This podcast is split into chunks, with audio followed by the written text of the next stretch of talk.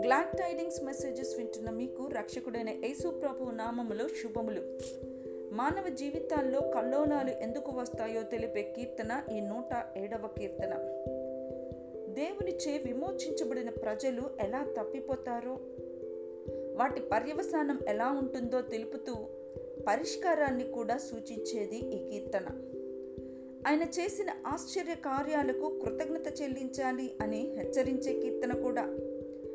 దరిద్రుల బాధను పోగొట్టి వారిని లేవనెత్తును అనే వాగ్దానం ద్వారా విశ్వాసాన్ని బలపరిచే కీర్తన కూడా. ఈ కీర్తనలో మనం ఐదు సందర్భాలను చూద్దాం. ఈ సందర్భాలు వ్యక్తిగతంగాను సమాజపరంగాను మనం పరిగణనలోకి తీసుకునవచ్చు. మొదటిదిగా వారికి కష్టకాలం వచ్చింది. ఎందుకు అని అంటే వారు త్రోవ తప్పి తిరుగుటం లేదా గమ్యం లేకుండా వారు తిరగటం. ఫలితంగా ఆకలి దప్పులు ఆపదలు ప్రాణం సొమశీలిన స్థితి నివాసయోగ్యమైన పురం వారికి లేకపోవడం. వారు మొరపెట్టారు అంటే పశ్చాత్తాపడ్డారు బ్రతిమాలుకున్నారు వేడుకున్నారు పదే పదే ప్రార్థన చేశారు. ఆకాశమందుల దేవుడు వారి ప్రార్థన విని ఆపదలో నుండి విడిపించాడు. చక్కని త్రోవలో నడిపించి వారొక నివాసపురమును చేరునట్లు చేశాడు. రెండవది దేవుని తీర్మానాలకు అవిధేయులు అవ్వడం. బాధ చీకటి మరణాంధకారం వారి నివాసంలో. ఆయాసం కూలి సహాయకుడు లేని స్థితి. స్వాతంత్రాన్ని కోల్పోయిన వారిలా ఇనుపకట్లచే బంధించబడిన అనుభవం. ఈ స్థితిలో భరించలేని వారే దేవుని వైపు చూశారు. మొరపెట్టారు. వారి ప్రార్థనను దేవుడు అంగీకరించాడు. ఫలితం పరలోక సహాయం వచ్చింది. బాధ నుండి విడిపించబడ్డారు. మరణాంధకారం పోయి వెలుగు వచ్చింది వారి జీవితాల్లో. మూడవది దుష్ట ప్రవర్తన. వారి దుష్ట ప్రవర్తన బుద్ధిహీనత వల్ల వారికి ఆహార పదార్థాలు సహితం అసహ్యమైన స్థితి తినలేని స్థితి మరణానికి చేరువయ్యారు. ఈ స్థితిలో వారు దేవునికి మొరపెట్టారు.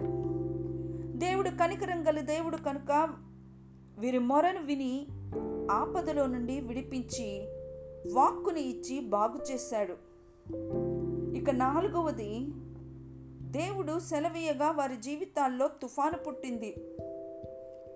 ఫలితం తుఫానుకు అలలు ఎలా పైకి లేచి పడతాయో అలా శ్రమలచే వారి ప్రాణం కరిగిపోయింది.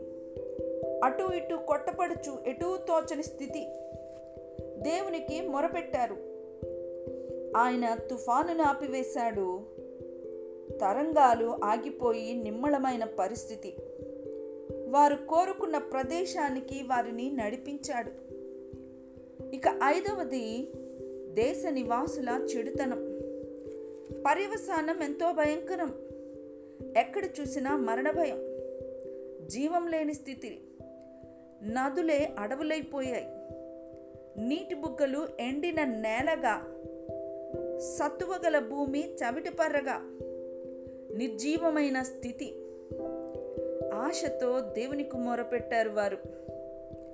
ఫలితం దేవుడు వారి మొరను విని ఎండిన నేల నీటి ఊటలై నివాస స్థలముగా మార్చివేశాడు. ఆయన ఆశీర్వదించగా అన్ని విషయాలలో వారు అభివృద్ధి పొందారు. ప్రేమన వారులారా చెప్పుకున్న అన్ని సందర్భాల్లో దేవుడు వారి మొరను అలకించాడు. ఆయన కృపను బట్టి వారి జీవితాల్లో ఆయన చేసిన ఆశ్చర్య కార్యాలను బట్టి వారు దేవునికి కృతజ్ఞత చెల్లించారు. నీవు నిజంగా దేవునికి మొరపెట్టినప్పుడు ఆశ్చర్య కార్యాలు చేయగల దేవుడు మన దేవుడు. పాపము నుండి శాపము నుండి విమోచించినటువంటి తన ప్రజలను తమ విరోధుల చేతిలో నుండి విమోచించబడిన వారు తూర్పు నుండి పడమట నుండి ఉత్తరము నుండి దక్షిణము నుండి నానా దేశముల నుండి ఆయన పోగు చేసిన వారు ఎహోవా దయాళుడు. ఆయనకు కృతజ్ఞతాస్థుతులు చెల్లించుడి. ఆయన కృప నిత్యముండునని పలుకుదురుగాక అని చూస్తాం మొదటి వచనంలో ఈ కీర్తన భాగంలో. వింటున్న వారిలో ఎవరైనా ఇంకా ఆయన దయను పొందుకోకపోతే దయచేసి దేవునికి మొరపెట్టండి.